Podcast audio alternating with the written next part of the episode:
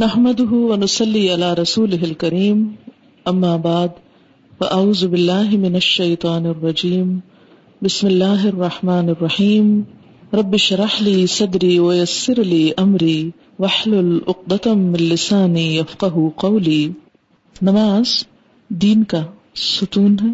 نماز کے بغیر کسی دین کا کوئی تصور نہیں. نماز اللہ کی عبادت کا، عبد ہونے کا عملی اظہار ہے.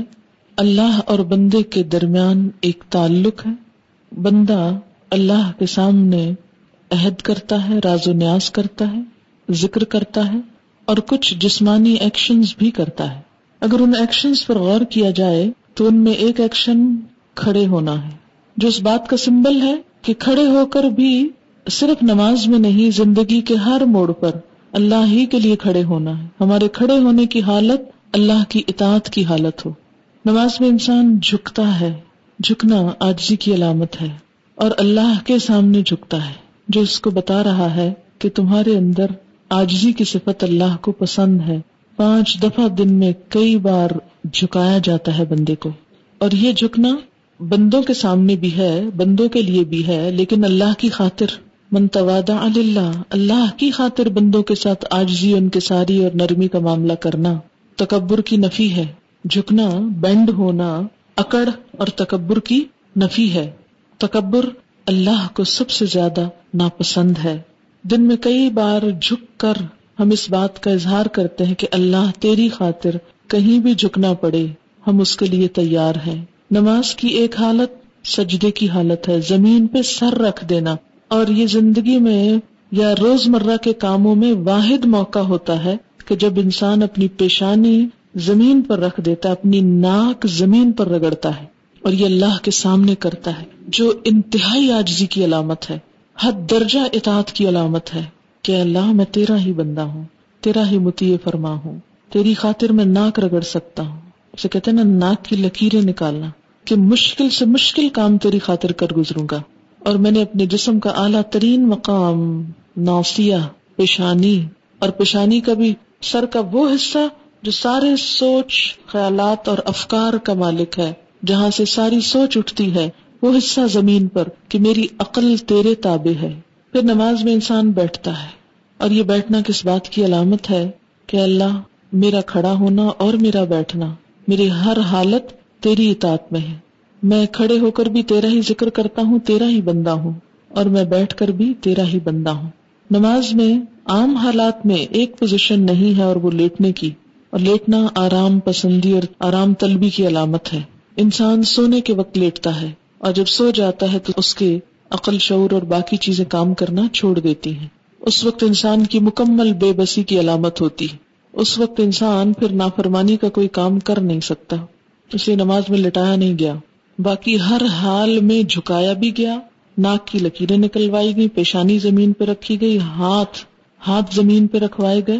اور اس طرح رکھوائے گئے کہ کہا کتے کی طرح پھیلاؤ مت ان کو، اٹھا کے رکھو تاکہ پوری طرح سر جھک جائے۔ جب آپ ہاتھ پھیلا لیتے ہیں کونیا نیچے ٹکا لیتے ہیں، تو سر کے اندر یا پیشانی کے اندر وہ آجزی نہیں آتی، وہ جھکاؤ نہیں آتا۔ پھر نماز کے اندر آپ سینے پہ ہاتھ باندھتے ہیں۔ سینے پہ ہاتھ باندھنا، دل پہ ہاتھ رکھنا آجزی، ادب کا مظاہرہ کرنا ہے۔ اور اس بات کا سمبل ہے کہ یا اللہ، ہم ہاتھ باندھے، پوری طرح تیری اطاعت کے لیے تیار ہیں۔ ہاتھ باندھ کے تیرے سامنے عہد کرتے ہیں۔ ایا کا نا بدو ایا کا نستعین۔ ہمارے دل کے خیالات اور خواہشات اور سب کچھ تیرے نام وقف ہے۔ پھر نماز میں ہم ہاتھ اٹھاتے ہیں سب سے پہلے۔ اللہ اکبر کہہ کے ہینڈس اپ سر تسلیم خم، کچھ بھی نہیں، سب کچھ چھوڑ دیا۔ اس دنیا سے بھی اعلان برات اور دنیا کے ہر کام سے، ہر ایک سے منہ موڑ کے اللہ کی طرف۔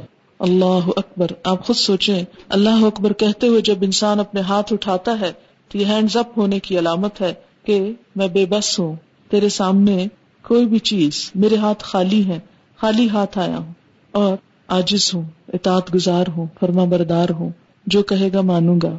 اور آخری ایکشن نماز میں سلام ہوتا ہے۔ ابتدا ہوتی ہے اللہ اکبر سے اور انتہا ہوتی ہے سلام پر۔ سلام پر انسان کی گردن بھی موو کرتی ہے۔ رائٹ اور لیفٹ گویا تمام جسم اللہ کی اطاعت میں ایک دفعہ ہل چکا ہوتا ہے۔ اور جب انسان اپنی دائیں طرف سلام کرتا ہے تو پوری دنیا والوں کے لیے امن کا پیغام دیتا ہے، میسج دیتا ہے۔ بائیں طرف کرتا ہے تو پوری دنیا والوں کے لیے امن کا پیغام دیتا ہے۔ السلام علیکم، تم سب پر سلامتی ہو اور تم سب پر سلامتی ہو۔ میرے ہاتھ اور میری زبان اور میرے اعمال سے تم سب محفوظ رہو۔ ایک نقطے پہ غور کیجیے اللہ چاہتا تو یہ ایکشن کروائے بغیر یہ سب کچھ ہم سے کہلوا دیتا۔ لیکن آپ نے دیکھا ہوگا کہ بچوں کو بعض اوقات پوئمس پڑھوائی جاتی ہیں جو ویسے ہی رٹوا دی جاتی اور بعض پوئمز ہوتی ہیں ایکشنز کے ساتھ۔ دونوں میں کیا فرق ہے؟ بہت بڑا فرق ہے۔ جب انسان جسمانی حرکات کے ساتھ کھڑے ہو کر، بیٹھ کر، سجدے میں جا کر رکو میں چھپ کر، گردن موڑ کر، ہاتھ اٹھا کر اللہ کا نام لیتا ہے، تو گویا اپنے صرف زبان سے نہیں، صرف دماغ سے نہیں، صرف خیالات سے نہیں، اپنے جسم کے ساتھ، اپنے ایکشنز کے ساتھ یہ ثابت کر رہا ہے کہ وہ اللہ ہی کا بندہ ہے اور اللہ کی اطاعت میں ہر طرح سے سرگرم عمل رہے گا۔ پھر آپ دیکھیں کہ نماز میں چلنا نہیں ہوتا، چلنا منع ہے۔ نماز میں بولنا منع ہے، نماز میں کھانا پینا منع ہے۔ اس سے کیا پتا چلتا ہے کہ یا اللہ تیری خاطر میں بھوک کی قربانی دے سکتا ہوں۔ تیرے لیے میں اپنی بھوک قربان کر سکتا ہوں۔ بولتا نہیں، بولنے کی خواہش بھی ایک بڑی شدید خواہش ہوتی، خصوصاً خواتین میں۔ چپ رہنا بہت مشکل ہوتا ہے، بولنا بہت پسندیدہ ہوتا ہے۔ تو نماز میں انسان بولنا منع ہے، بول نہیں سکتے۔ ایک لفظ بھی کہا، نماز ختم۔ ایک دانا بھی چبایا تو نماز ختم۔ ایک گھونٹ پانی بھی پیا تو نماز ختم۔ نہیں، کچھ بھی نہیں۔ کچھ چکھا بھی تو نماز ختم۔ پھر چلنا منع ہے۔ گویا خود اپنے آپ کو قید کرتے ہیں ایک جگہ پر۔ ایک جگہ پر روک لیتے ہیں۔ کہ اللہ تیری نافرمانی میں کوئی قدم نہیں اٹھے گا۔ لا تقدموا بین یدی اللہ و رسول کی عملی تفسیر کہ اللہ اور اس کے رسول کے آگے پیش قدمی نہ کرو، آگے نہ بڑھو۔ میں اپنی چوائس کے ساتھ جس جگہ کھڑا ہوں، اسی جگہ کھڑا ہوں۔ دنیا ادھر سے ادھر ہو جائے۔ میں مکمل استقامت کے ساتھ تیرے ہی آگے کھڑا ہوں۔ میں یہاں سے ہلوں گا نہیں، کیونکہ اللہ نے منع کر دی یہاں سے نہیں ہلنا۔ یہیں کھڑے رہو، اسی جگہ رہو۔ اور ساری نماز میں ہم ایک ہی جگہ، جب تک سلام نہ پھیر لیں، ایک ہی جگہ کھڑے رہتے۔ کبھی ایسا نہیں کرتے کہ ایک قدم آگے پھر پیچھے پھر دائیں پھر بائیں۔ چاہے کتنے بھی تھکے ہوئے ہوں، کتنا بھی خواہش ہو چلنے، بھاگنے، دوڑنے کی، کسی بھی ایکٹیویٹی کی، نہیں۔ تو چلنا پھرنا کیا ہے؟ بھاگ دوڑ زندگی کے تمام کاموں کا احاطہ کرتا ہے۔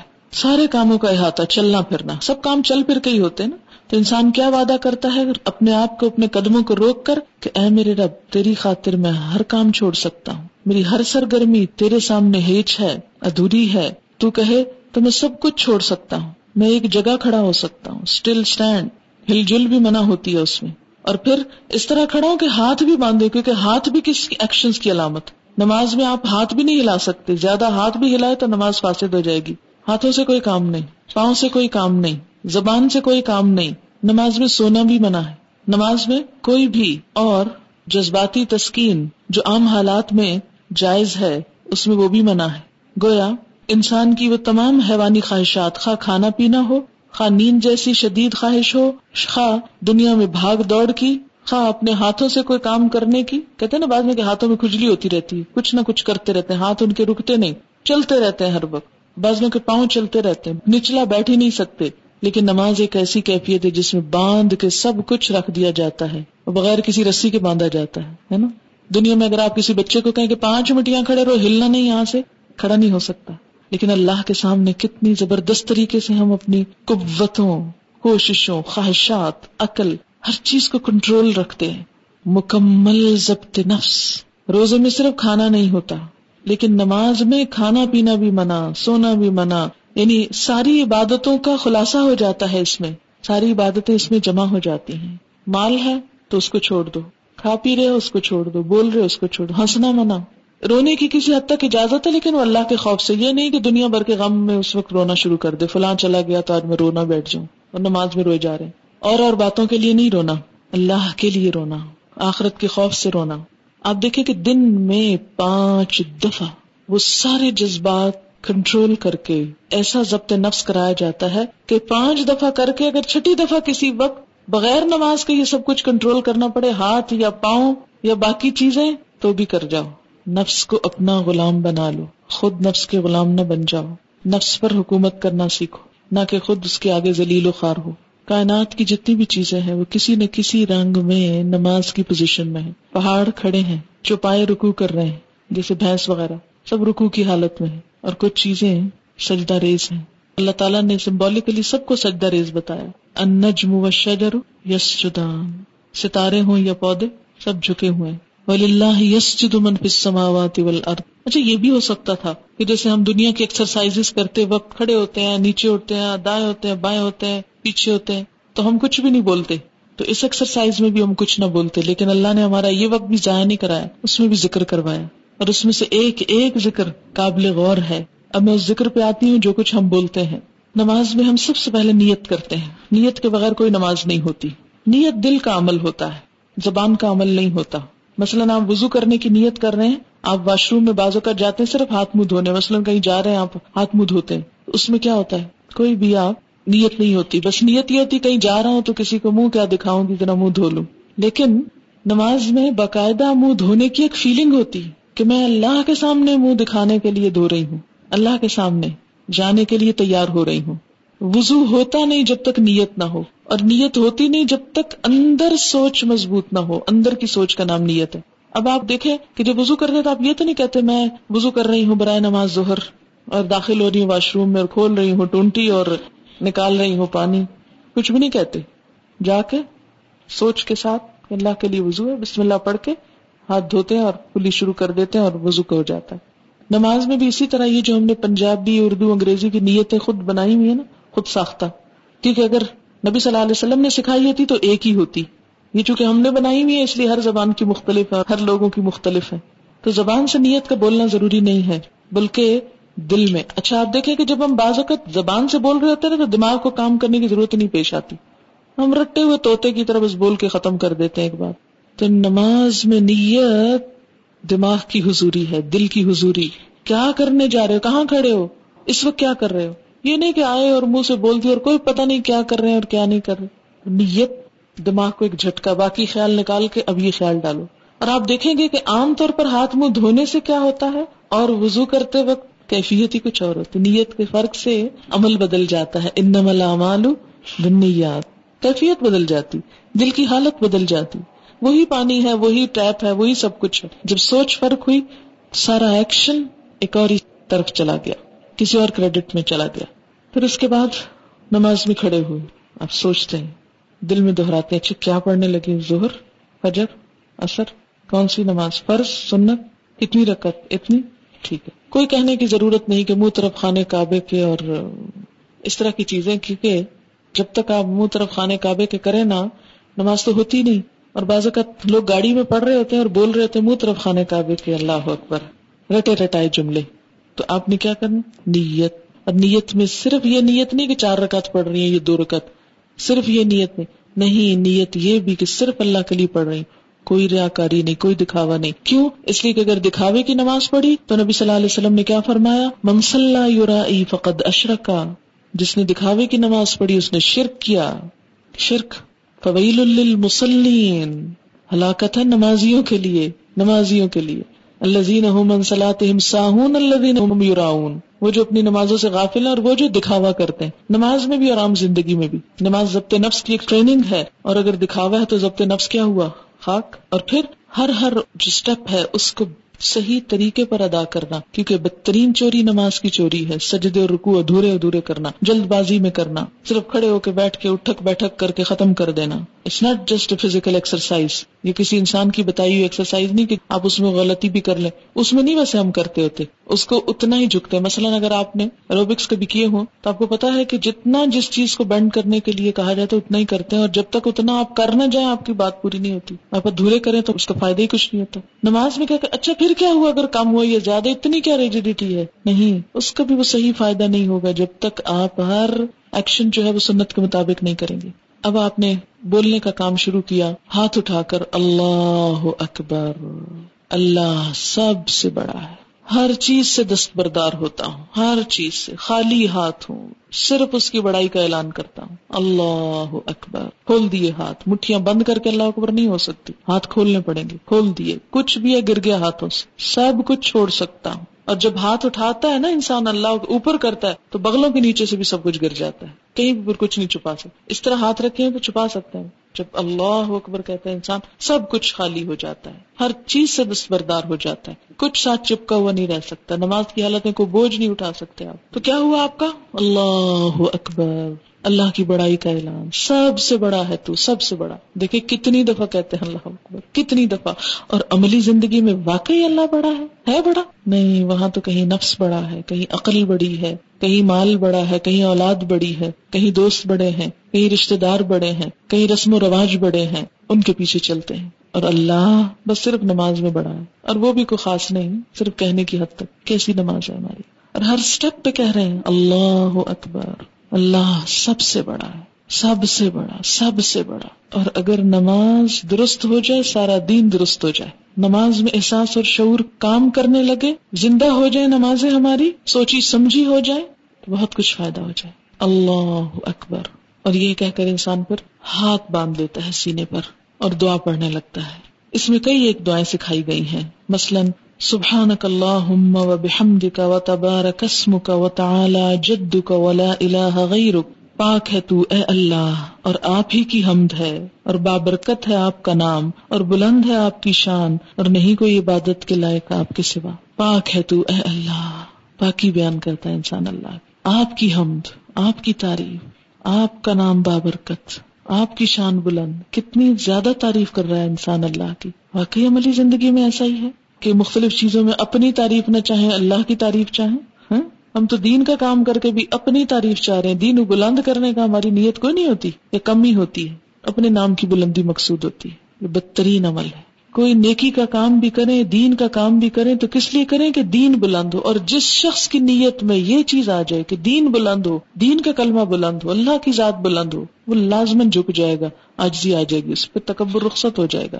ہر قربانی کر سکے گا انسان۔ ہر طرح سے پھر انسان اپنے آپ کو نقصان پہنچا لے گا، لیکن دین کا نقصان نہیں پہنچنے دے گا۔ اپنی ذات پیچھے چلی جائے گی اور دین آگے آ جائے گا۔ وہ جدو کا تیری شان بلند ہے۔ میری شان تو کچھ نہیں۔ میری شان کیا چیز ہے؟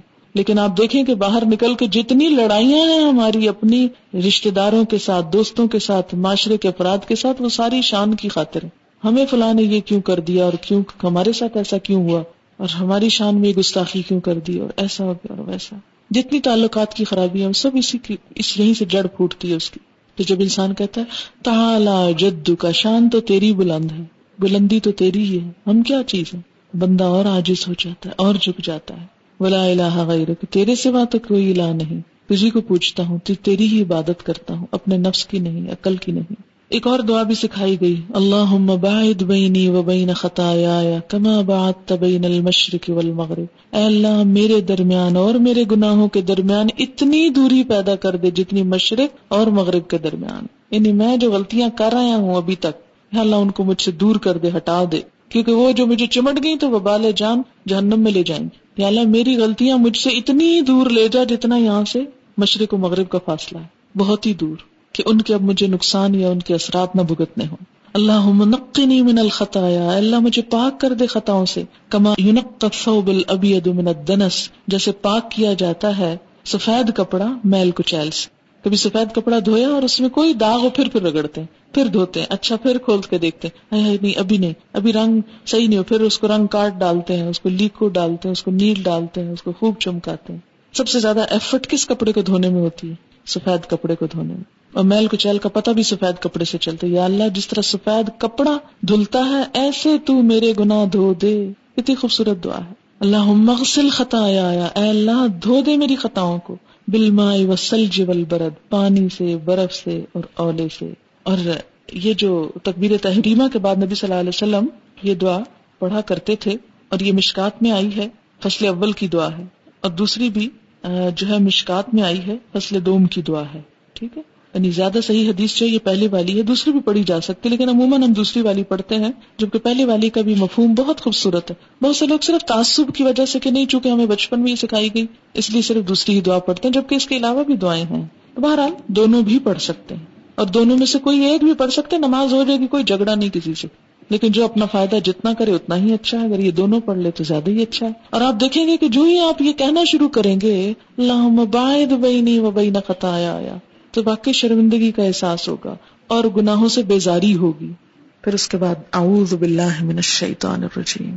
اللہ، تیری پناہ میں آتا ہوں، شیطان مردود سے، جو میرا پیچھا نہیں چھوڑتا، جو مجھے ہر وقت تھکائے ہوئے، ستائے ہوئے ہے، بہکائے ہوئے ہے۔ بسم اللہ الرحمن الرحیم۔ اللہ کے نام کے ساتھ، جو بڑا ہی مہربان ہے، بڑا رحم کرنے والا ہے۔ میں اس عبادت کا آغاز کرتا ہوں۔ الحمد للہ رب العالمین، سب تعریف اللہ کے لیے ہے، جو رب ہے تمام جہانوں کا۔ پوری یونیورس کو اس نے پیدا کیا اور ان کا خیال رکھ رہا ہے، جو ذرے سے پایا تکمیل تک پہنچاتا ہے۔ پہاڑ کی اصل بھی ذرہ ہے، پانی کی اصل بھی کترا ہے، سمندر کی اصل بھی ذرہ ہے۔ درخت کی اصل بھی بیج ہے، انسان کی اصل بھی نطفہ ہے۔ ہر جو بڑی بڑی چیز ہم کو نظر آتی ہے، یہ اصل میں کیا تھی؟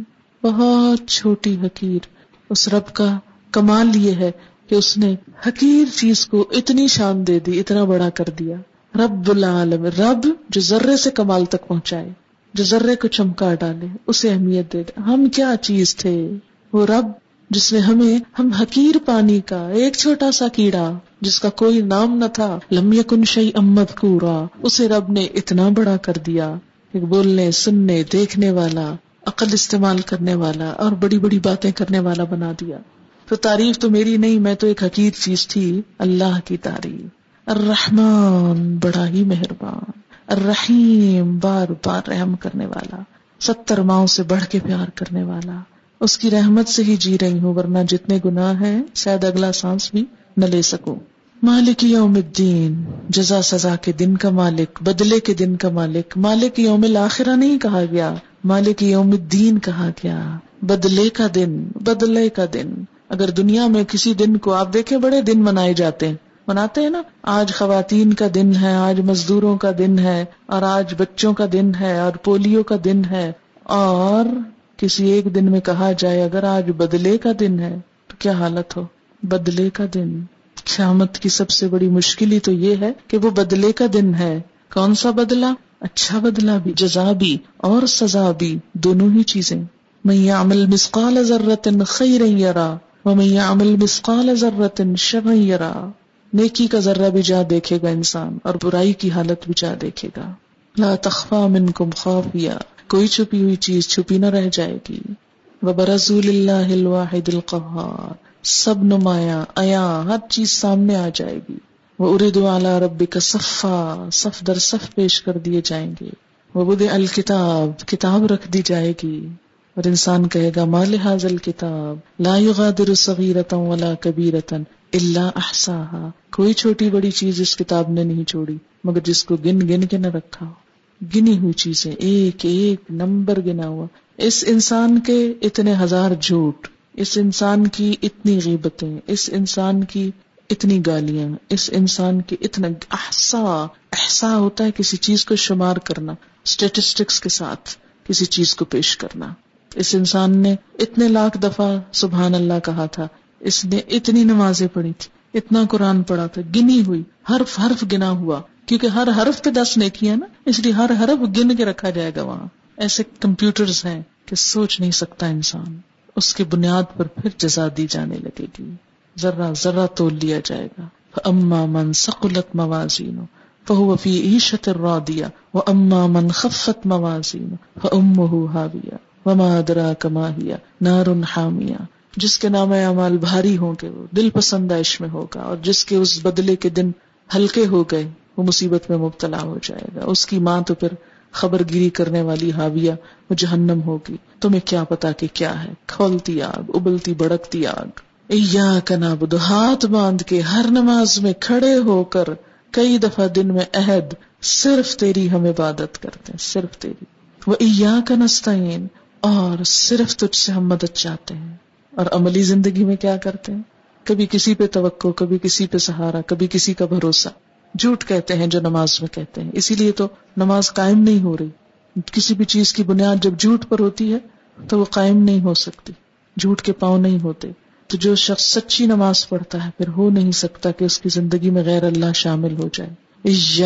کا نابود صرف تیری ہم عبادت کرتے کنستا صرف تجھ سے مدد چاہتے انسانوں سے کوئی مدد لینا، مثلاً میں آپ سے کہوں کہ یہ پانی کا گلاس اٹھا کے نیچے رکھ دیں، یہ اس میں شامل نہیں ہوتا۔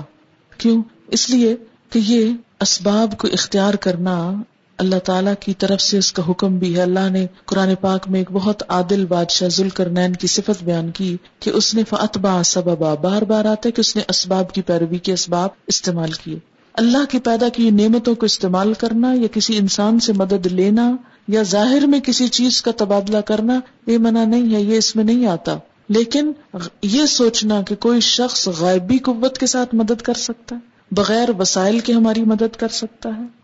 اپنی کسی خاص قوت کی وجہ سے کوئی کام کروا سکتا ہے؟ جو مادی چیزوں میں نہیں، روحانی چیزوں میں تو یہ شرک میں آ جاتا ہے۔ صرف اللہ سے مدد چاہتے ہیں، بھروسہ اللہ کی ذات پر۔ اح دن سراط المستقیم۔ پھر دعا مانگتے اللہ سیدھا رستہ دکھا۔ سراط الزین نام علیہم۔ ان لوگوں کا راستہ جن پر تو نے انعام کیا۔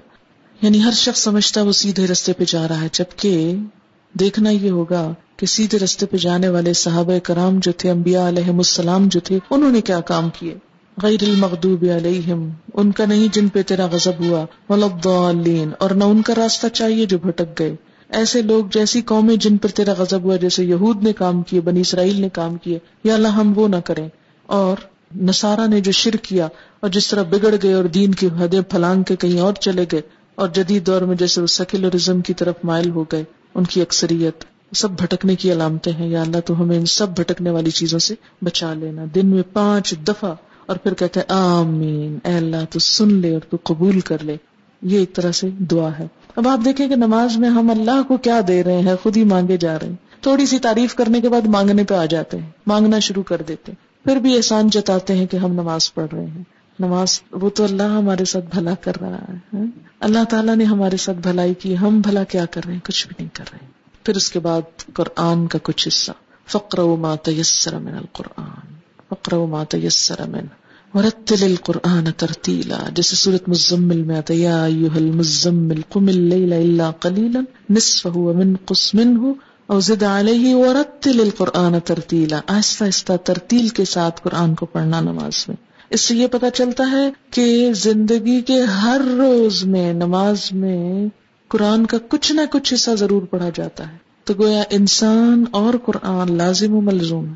عموماً لوگ صرف کل ہو اللہ پہ گزارا کرتے ہیں۔ کھانے میں تو ہم ایسا نہیں کرتے کہ صرف ایک چھوٹی سی چیز پہ گزارا کریں۔ ایک ہی کھانا روز کھاتے جائیں۔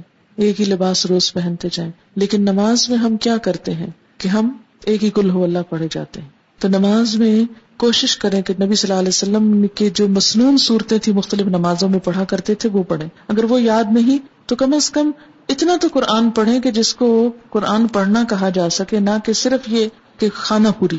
اور پھر جب آپ نماز میں قرآن پڑھیں گے اور سمجھ کر پڑھیں گے اور سمجھ کر سنیں گے، جیسے رمضان آ رہا ہے اور عمرے وغیرہ پہ جانے کی آپ کو توفیق ہو، تو آپ دیکھیں گے کہ نماز کی حالت میں قرآن کا پڑھنا اور سننا ایک اور ہی لطف دیتا ہے، ایک اور ہی مزہ دیتا ہے، ایک اور ہی حیثیت رکھتا ہے، اور سب سے زیادہ ثواب بھی اس قرآن کے پڑھنے کا ہے جو نماز میں پڑھا جاتا ہے۔ اس لیے خوش قسمت ہے وہ لوگ جنہیں حفظ و قرآن اور وہ نمازوں میں اس کو حاضر کریں، اور جن کو نہیں وہ اس کے لیے کچھ نہ کچھ کوشش کریں۔